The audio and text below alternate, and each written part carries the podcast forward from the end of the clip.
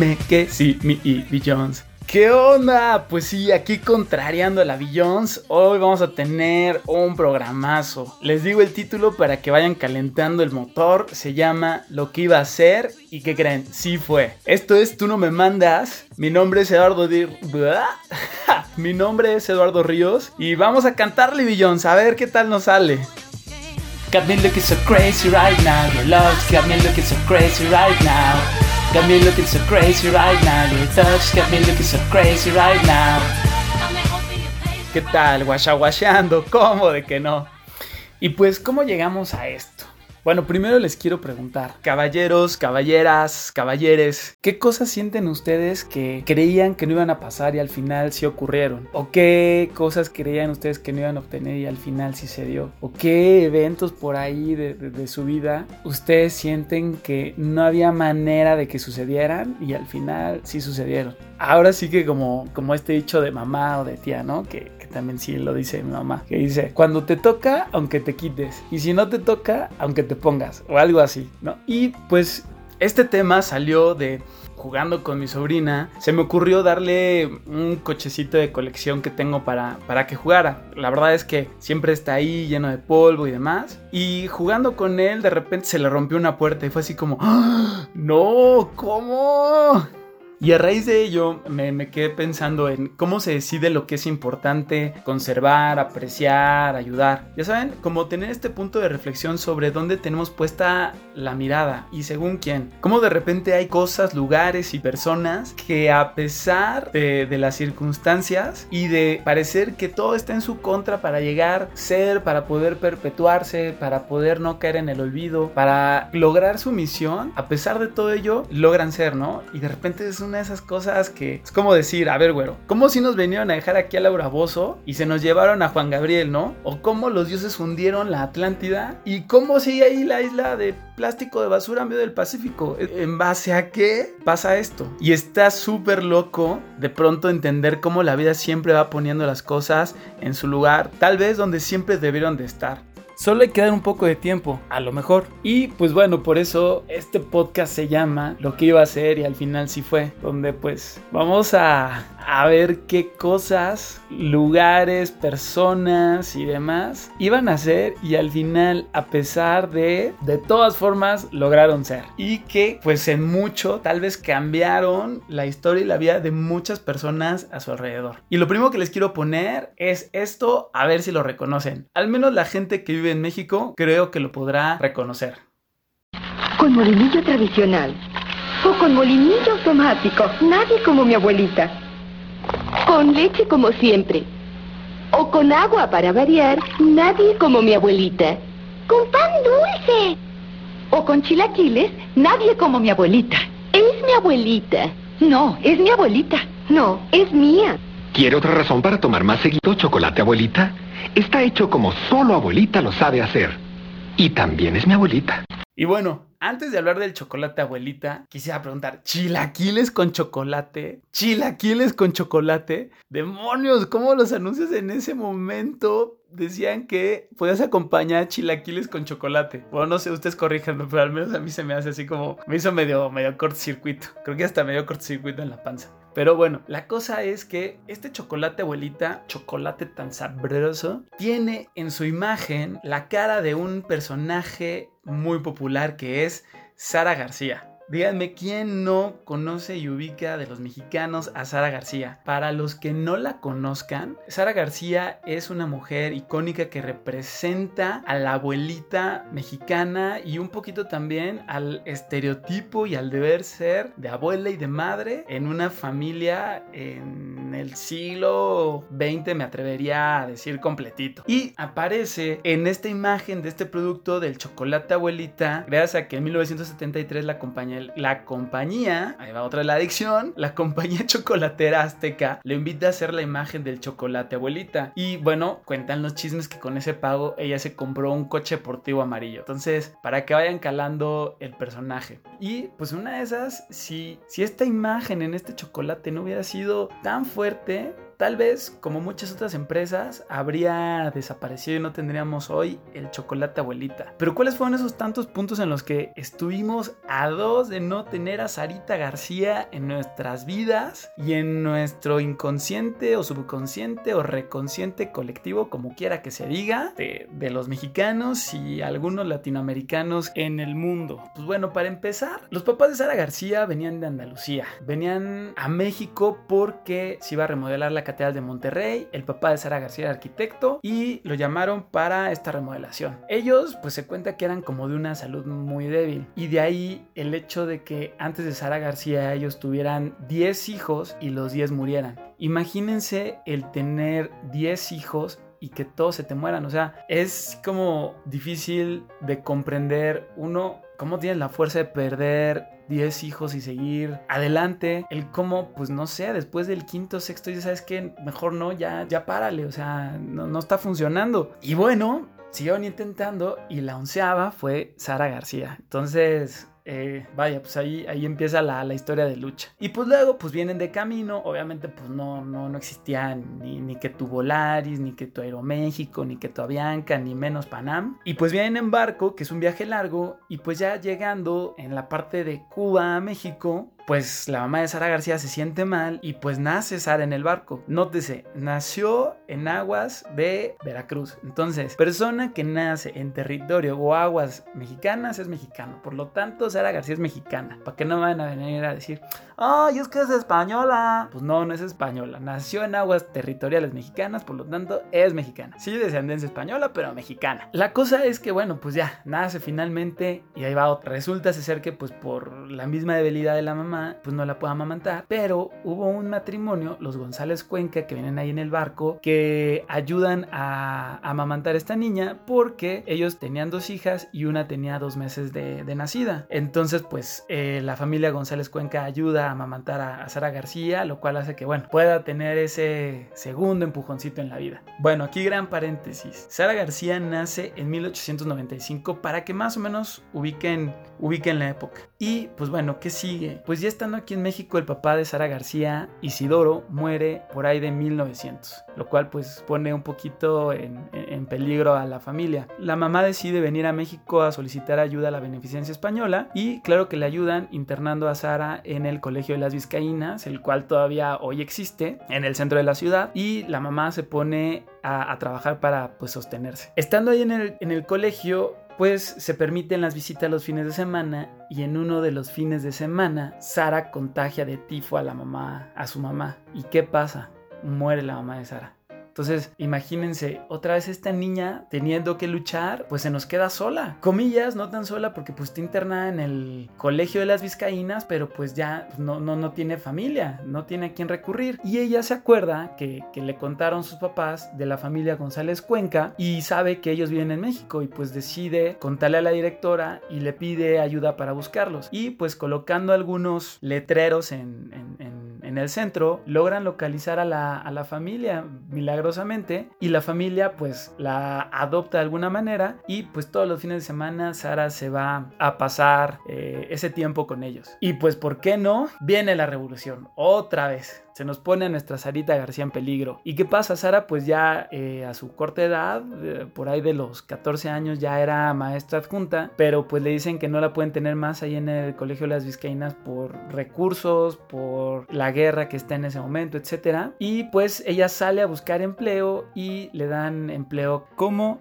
maestra particular. La cosa es que ella se va a vivir a un lugar en, el centro y en el camino entre su nuevo empleo y su casa pasa por, por unos estudios de grabación todos los días y ella se ve embelesada por ese mundo. Estos estudios estaban por ahí por Avenida Chapultepec los estudios Azteca Films. Y pues poco a poco ya ahí se va, se va metiendo y pues le dan algunos papeles como, como de extra, eh, pues ya va diciendo uno que otro diálogo y así. Y bueno, va avanzando en su carrera. Eh, al, al poco tiempo, Sara contrae matrimonio, tiene una hija y aunque ustedes no lo crean, su esposo muere. Y pues la verdad es que, pues sí es una vida que, que, no ha sido fácil para ella, pero nuestra abuelita no se da por vencida. Y ella insiste en, en, en seguir con esta parte de, de su carrera, en, en el cine, pero a ella le dicen que ya no la pueden contratar, que porque ya está muy grande y pues porque tiene una hija y, y pues como que pues ya no, no, no le pueden dar este ningún personaje relevante. Y pues bueno, ¿qué pasa? En uno de estos días se encuentra con Rosario. Rosario es hija de esta familia González Cuenca. Y Rosario la reconoce y le dice, oye, pero yo te conozco. Este...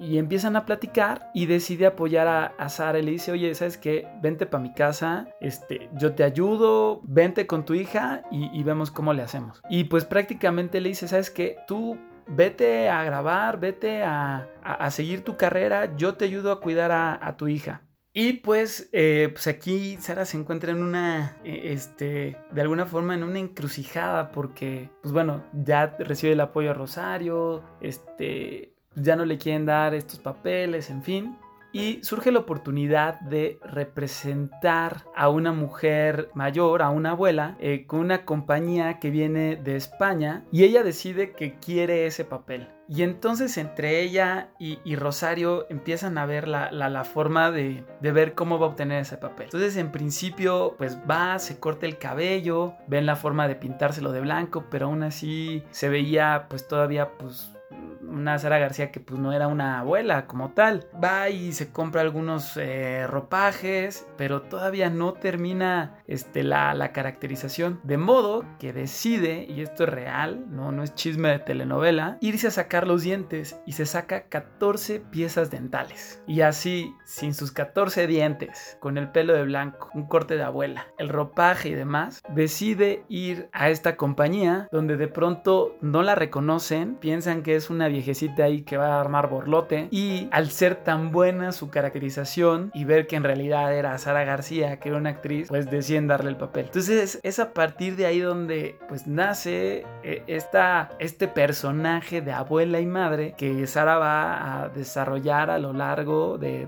toda su, su carrera. Y pues, ¿qué creen? La hija de Sara García ya en una edad adulta se enferma de tifo, la misma enfermedad que tuvo su madre y también muere. Y es de esas cosas que, que, que no te explicas, que es una tras otra, tras otra, tras otra, pero la voluntad humana de esta mujer pudo con eso y con más. Y tal vez todos estos eventos que, que ella vivió fueron los que lograron hacer que su actuación, su caracterización y lo que ella imprimía en las películas fuera tan, pero tan real. Y bueno, tuvo varios papeles inmortales, como en esta película que se llama Cuando los hijos se van de 1941, de la cual les dejo este pedacito que, que bueno, ustedes me dirán si no es la típica mamá mexicana y yo me atrevería a decir hasta latinoamericana. Unos minutos, don Patricio. ¿Para qué? Este radio acaba de regalármelo don Casimiro. Es mi regalo por ser hoy el Día de las Madres. A mí qué me importa. Solo agradecérselo a don Casimiro. En este momento empieza un concierto en que canta mi hijo. Es una canción que me dedica a mí. Lo siento, señora, pero no estamos para perder el tiempo. Solo unos minutos, don Patricio. Lo necesario para oír a mi hijo. Nada ganaría usted con ello. ¿Usted qué sabe? Si son dos años. Dos años, don Patricio. Dos años que no oigo la voz de mi hijo. Yo iba a cantar, tal vez con la esperanza de que lo oiga yo. ¿Por qué no accede usted, señor Gómez? Nosotros no tenemos tanta prisa. Y no se perdería el tiempo, jefe. Mientras podemos ir sacando el piano. Lo ve usted. Por favor, don Patricio. Quiero ir a mi hijo. Bueno, vayan sacando lo demás.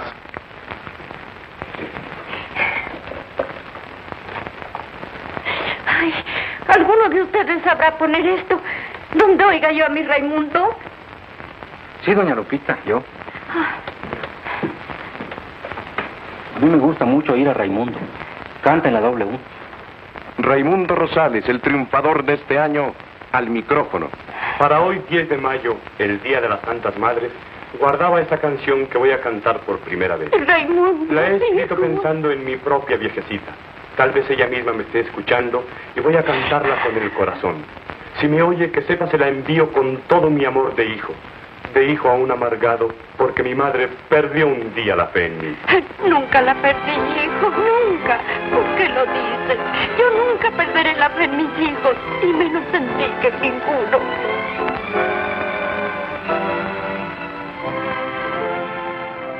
Hizo otra película que en lo personal me gusta mucho que se llama El Baisano Jalil, donde representa una esposa de origen libanesa junto a Joaquín Pardavé. Y la verdad es que es, es, es como muy chistosa, tiene buena trama, se la recomiendo ampliamente que la vean. Y ahí vemos a una Sara García, pues no de abuelita, pero sí de madre, como con esta firmeza de mujer que ella como que siempre tenía. Y pues obvio, y está Los Tres García de 1946, donde ahí sí es una abuelita, entrona, regañona. Bueno, aquí les dejo un cachito. Si tú a la vez así es porque estás ciego. Ay, hijo, qué bruto eres. Y pensar que yo me he pasado la vida viéndome en ti, cuidándote desde que eras un cominito que apenas si levantabas del suelo. Y para esto te he enseñado yo las labores del campo, a montar, a conocer los caballos, al azar. Pero, abuelita, ¿qué viene todo esto? ¿A qué quiero que seas un charro de veras? Valiente cuando se necesite, pero que tenga corazón para querer a una mujer como Dios manda. Y pues ella siguió grabando hasta 1971 con esta película que se llama Mecánica Nacional, donde ya representa pues una abuelita, pero pues ya no era ni la tierna, ni la abuela tal vez de rancho firme, ni la mamá cariñosa y abnegada, ni la mujer valiente, sino era tal vez un poco más esta abuela madre de barrio que toda la familia quiere, pero que tiene sus, sus detalles y sus este, cuestiones necias y, y muy, ¿cómo decirlo? desparpajada, no, no, sé tal vez qué adjetivo. Aquí también les pongo este, este cachito para que vean de, que podemos tener a todos los tipos de mamá y abuela en una sola mujer. No quiero más pulquito. Ah, no, mamá, ya no. Le puede hacer daño, ya lleva usted sus varios alcoholes. Ni uno. No sea mentirosa, doña Lolita, yo le he visto echarse algunos. Alcohol ni uno. Yo nomás me rompo pito, mi pulquito, porque son nutritivos y me incorporan la panza. Y bueno, pues como yo sé que a ustedes les encanta el chisme, no se hagan, pues les voy a contar que Rosario y Sara eran pareja. Así que esta abuelita tan típica, tan grabada que todos los mexicanos llevamos dentro y está en esta imagen del chocolate abuelita, pues sí, era parte de la comunidad LGBTIQZXY otra vez. Y de hecho, pues ella junto con Rosario, pues crían a la hija de Sara y pues de, alguna forma, pues ya teníamos ahí una, una pareja homoparental. Y la cosa no acaba ahí. La verdad es que Sara García tenía pues un corazón bien bondadoso y ella junto con Dolores del Río y Carmen Montejo, debido a la orfandad, yo creo que ella pasa y viendo tantas cosas a través de su vida. Entre ellas tres eh, realizaron muchas actividades y muchas acciones de ayuda a niñas desamparadas, lo cual está documentado y, son muchas a las niñas a las que ellas pudieron ayudar. Finalmente nuestra abuelita consentida muere en 1980 a la edad de 85 años. Y pues nada, yo qué les puedo decir, yo no lo puedo resumir, yo no podría hacer ningún resumen, ni hablar mejor, ni tener mejores palabras que las de la mismísima Sara García. Pedirme a mí que hable del cine mexicano es como solicitar mi autobiografía. ¿Qué no habré vivido? ¿Qué no habré visto? ¿Y de cuántas maneras distintas me han visto a mí?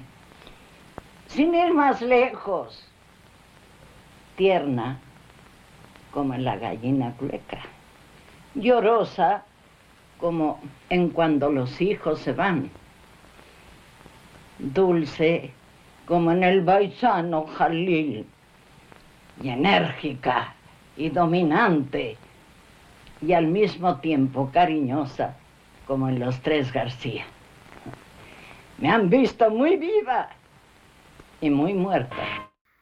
Y así iba a ser, y así fue.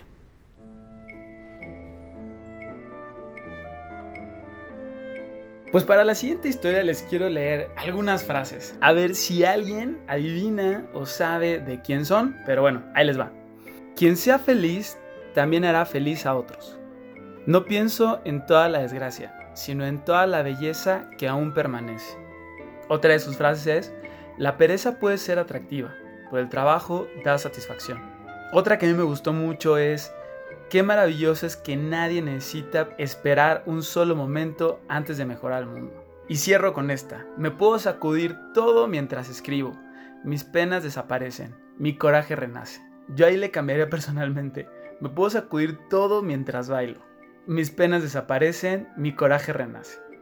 Y bueno, para los que le atinaron, vaya, se ve que son buenos lectores y para los que no, ahí les va. Estas frases son de la mismísima Annelise Marie Frank, o mejor conocida como Ana Frank. Y aquí, ¿cuál es el punto que les quiero contar de lo que iba a ser y sí terminó siendo? Bueno, creo que la mayoría hemos escuchado hablar de ella, si no es que todos, porque su libro, El diario de Ana Frank, es un libro que a todos nos dejan leer en la secundaria y sabemos que hay películas, que hay obra de teatro, que hay soundtrack, que hay, bueno, cuánto material se pueda mencionar acerca del diario de Ana Frank. Pero, ¿cómo fue que este diario iba a ser y al final sí terminó siendo. O sea, ¿por qué estuvo en peligro de, de, no ser o de no tener esta obra hoy por hoy?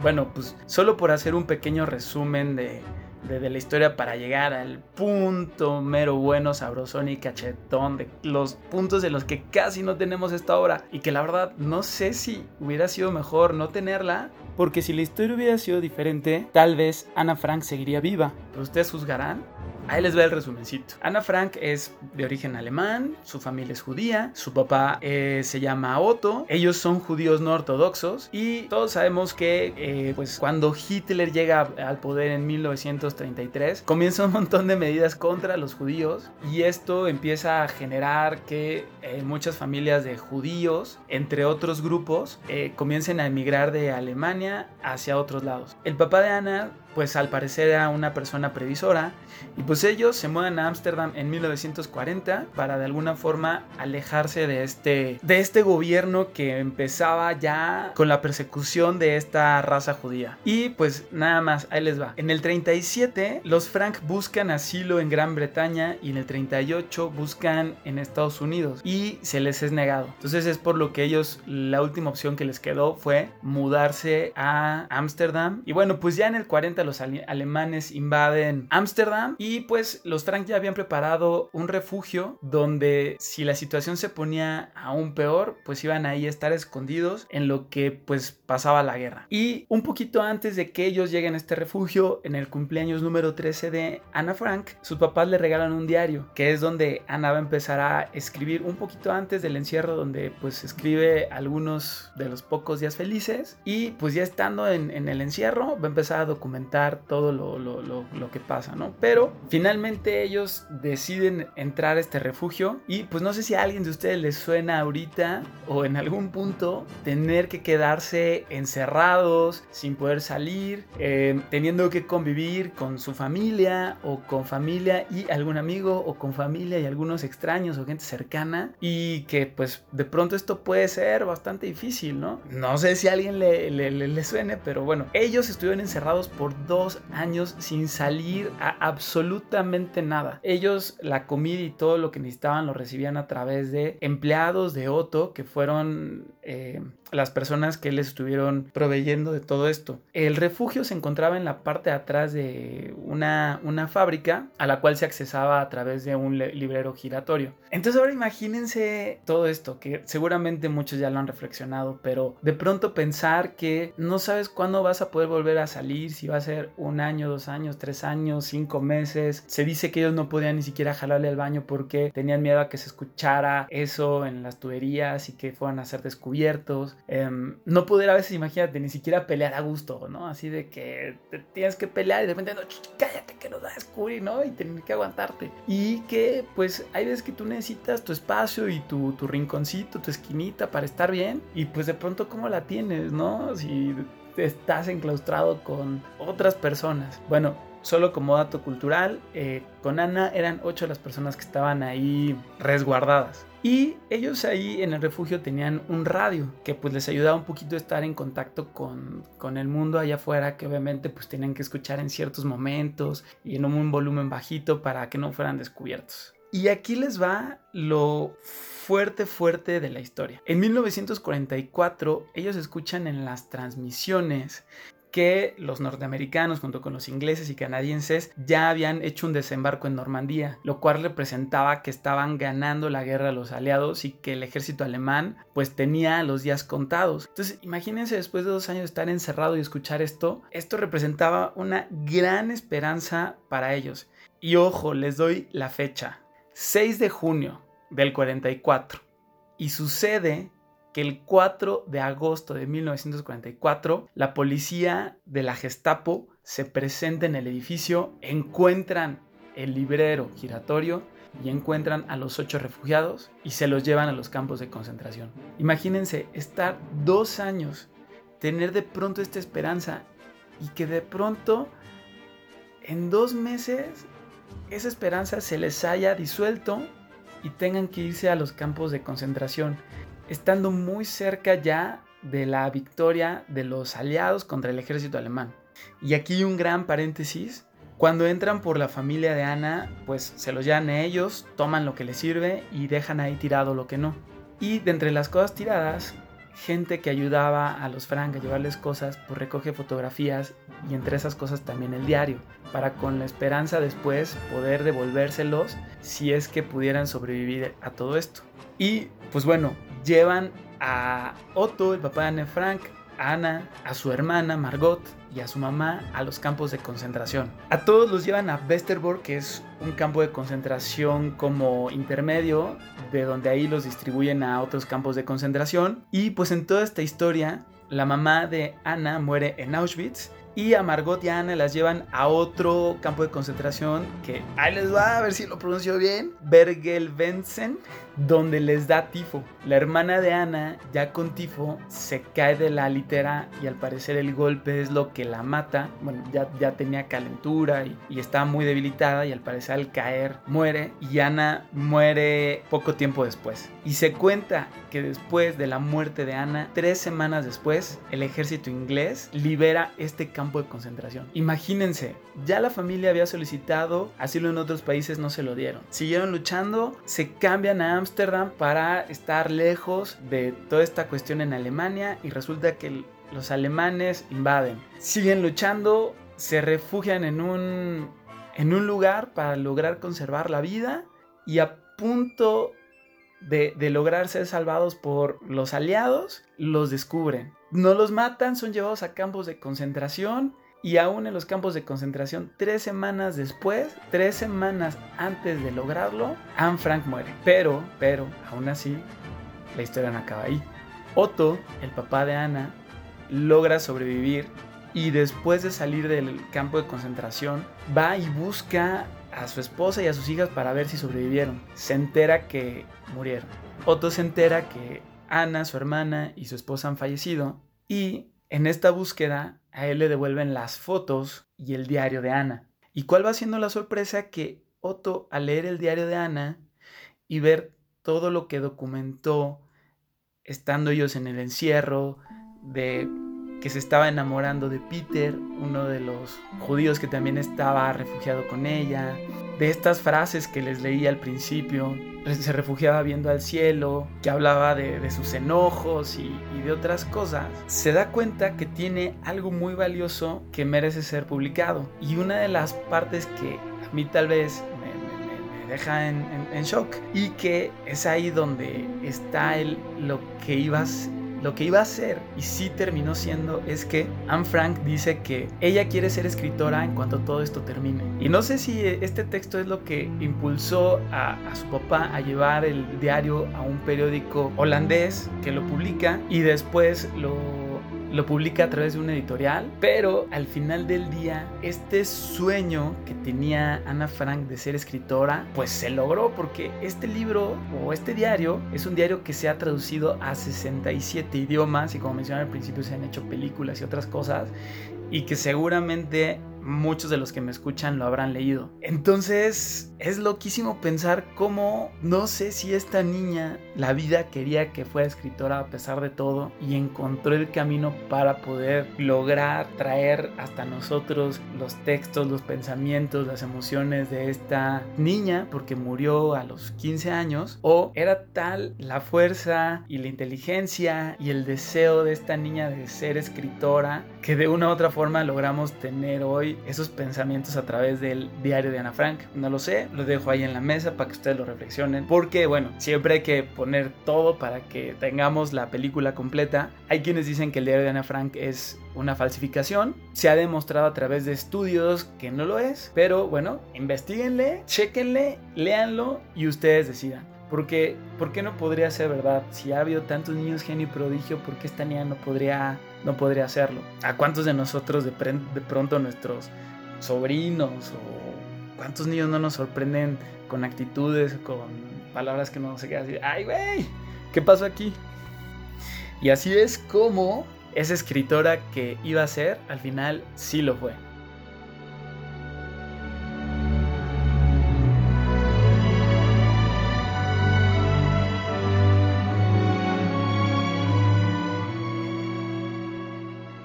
Y así como hay objetos, textos y personas que buscan ser, a pesar de todo, ahí les va que también hay muchos lugares que se resisten a morir y a no existir y quieren seguir siendo y formando parte del presente. Y pues bueno, quiero hacer referencia a este lugar con esta canción y este ritmazo.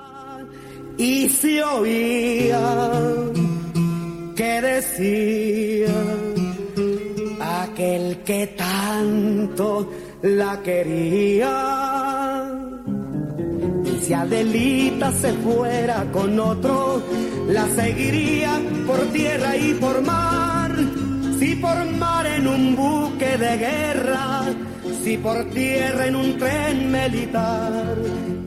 Y como cantan aquí Cuco Sánchez y el Doto América, y si Adelita se fuera con otro, pues qué. Y pues de qué estamos hablando? Estamos hablando ni más ni menos que de, que de la revolución. Y aquí no les voy a decir exactamente de, de qué lugar en específico estamos hablando para que se sorprendan. Bueno, no sé si se sorprendan, pero que al menos el chisme lo cachen hasta el final. Y la cosa es así. En Ciudad de México hay un montón de obras y monumentos construidos por un presidente que se llamó Porfirio Díaz alrededor de los 1900 y él quiso construir un palacio legislativo para los diputados y senadores y pues lanzó un concurso. Los finalistas eran Emilio Dombe y Emil Bernard, pero pues como pues nuestro buen Porfi tenía predilección por lo europeo, por lo extranjero, no sé si le suena que el mexicano tiene predilección a veces por extranjera y pues le da el proyecto a Emil Bernard. Este palacio legislativo iba a ser un gran palacio donde iba a haber granitos y mármoles italianos y noruegos y pues empezó a preparar todo para su construcción. La cimentación, que es de acero, se trajo de Nueva York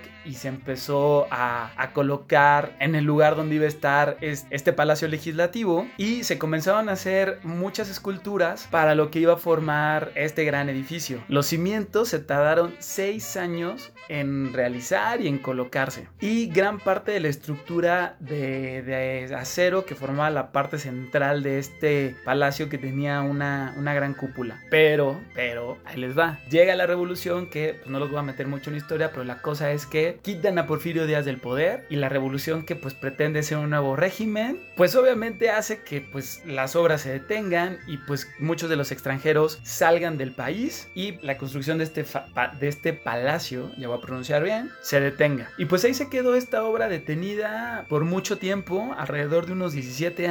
Y pues el hecho de que sea una obra que está detenida no quiere decir que pues la gente alrededor no la vea o no conviva con ella o no interactúe. Y este lugar que tenía esta vocación de ser un gran punto para la Ciudad de México, pues estaba ahí perdido. Y pues aquí es donde entra nuestro gran héroe a darle voz a este lugar. Y valiente como esta heroína revolucionaria, legendaria, la Valentina, como nos canta aquí Rocío Vega. Valiente como tu nombre y bonita a de veras. Es por eso que tú eras el sueño de cualquier hombre. En la guerra, en la cantina, en todas partes peleé. Por mi patria y por tu amor mi adorada Valentina.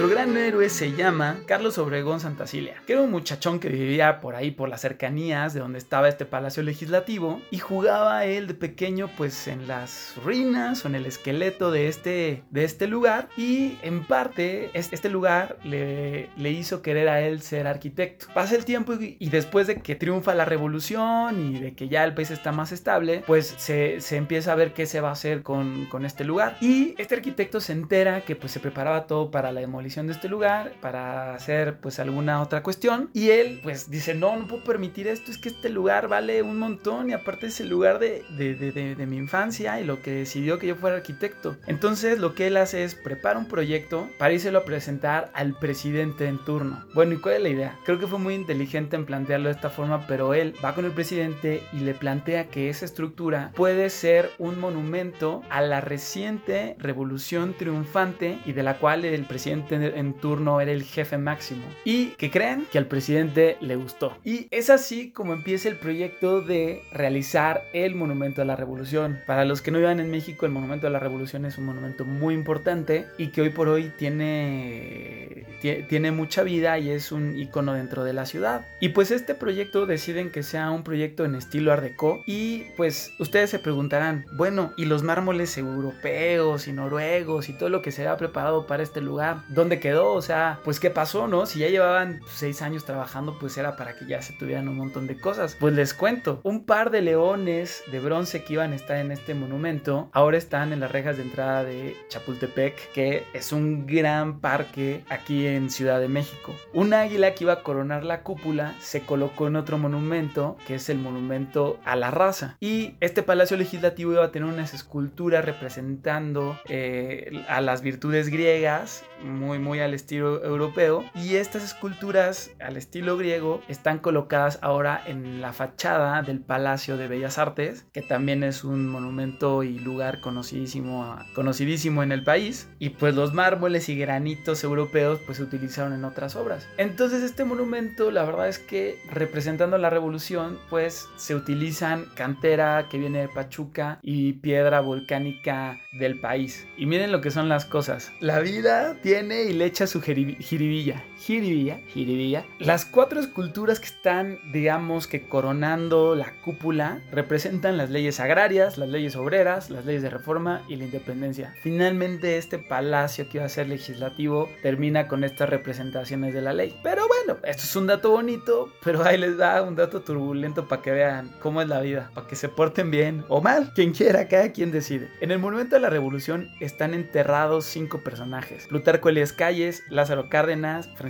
Villa, Francisco y Madero y Venustiano Carranza. Y estos nombres, pues no, no, no les pido que ustedes sepan quiénes son ni nada, pero ahí les ve el chisme, para que vean y pues a lo mejor dejen un testamento de donde quieren que los entierren. Ahí les va la lavandería. Plutarco Elías Calles fue el presidente que dijo sí al monumento a la revolución y por el cual se, se aprobó y se tiene. Pero Plutarco Elías Calles durante mucho tiempo estuvo él proponiendo candidatos a la presidencia y él por detrás manejaba al país aunque hubiera un presidente en turno. Él postula a Lázaro Cárdenas y Lázaro Cárdenas, que es el otro amigo que está aquí enterrado, gana la presidencia y Plutarco Elias Calles luego, luego ahí va a meter a su gabinete a la presidencia. O sea, a su gente. A lo que Lázaro Cárdenas dice, no papá, a ver, tranqui. O sea, el presidente ahora soy yo. Y pues traían ahí su rifirrafi porque al final, pues Plutarco dijo, oye, pues yo, yo lo propuse, pues claro que me va a hacer caso, ¿no? ¿Qué, qué, rollo? Resulta ser que Lázaro Cárdenas agarra una noche,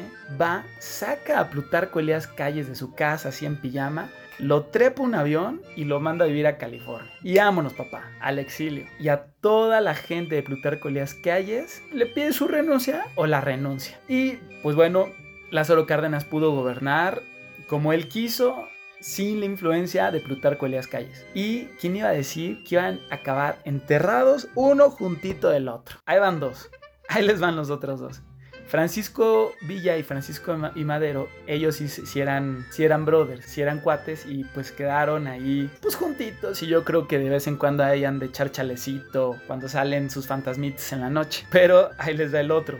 Venustiano Carranza y Francisco Villa pues eran revolucionarios, pero Francisco Villa tenía la, la idea de solucionar los problemas y tratar de construir de alguna forma una economía, una vida segura, pero para la región que él defendía. O sea, él quería resolver los problemas para los que él había luchado, sin importar, entre comillas, es lo que se dice, ustedes ya les toca buscarle, ya les estoy haciendo un montón de chamba, sin entre comillas tal vez una visión más como, como país, por decirlo de alguna forma. Y Venustiano Carranza le importa más crear una legislación, crear esta, esta visión más completa y empiezan a tener su rifirrafi. No digo que uno fue bueno y el otro fue malo, estudienle chavos, pero son visiones distintas al que le interese. Pero la cosa es aquí que Villa desconoce a Venustiano Carranza como jefe de la nación.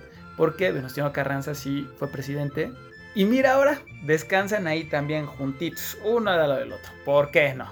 Entonces es de esas cosas este, que, que, que de pronto bueno, y entonces de pronto está esta reflexión de tráscatelas. Están estos cinco personajes que tuvieron sus rifirrafis y sus queveres, todos ahí juntitos, ¿no? Al final todos lucharon por la revolución, pero ya les conté ahí la, la lavandería. Y para rematar la reflexión, pues, ¿quién se iba a imaginar que una obra de Porfirio Díaz que representaba todo lo opuesto a la revolución terminaría siendo el monumento que representaría a la revolución? misma. Entonces, pues ahí la vida, el universo y el lugar mismo tuvieron su forma de acomodar, no sé si las cosas en su lugar o en el lugar en el que el mismo sitio quiso ponerlas.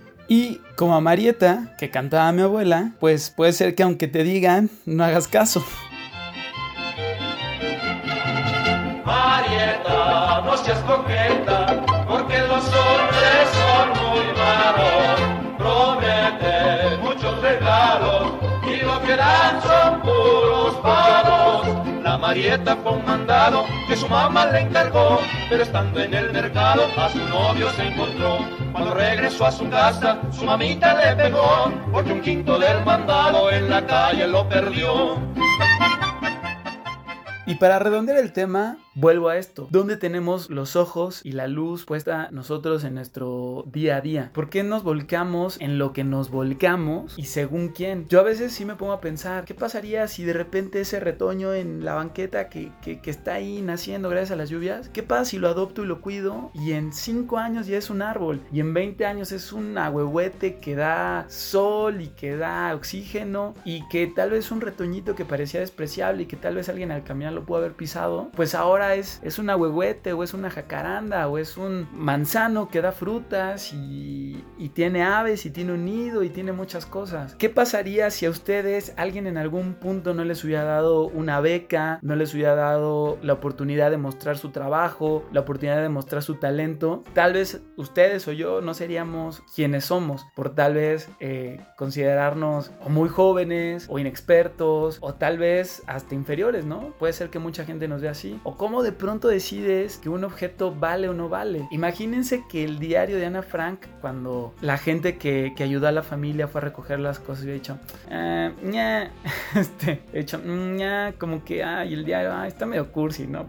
No, tíralo, guarda solamente las fotos, que es lo bonito. Nos hubiéramos perdido de pronto de mucho. Y creo que historias como esas hay para aventar para arriba. Aquí contamos tres que tuvieron la fuerza de que lo que iba a ser al final sí, sí fue. Ahora sí que aplicamos muy bien el tú no me mandas.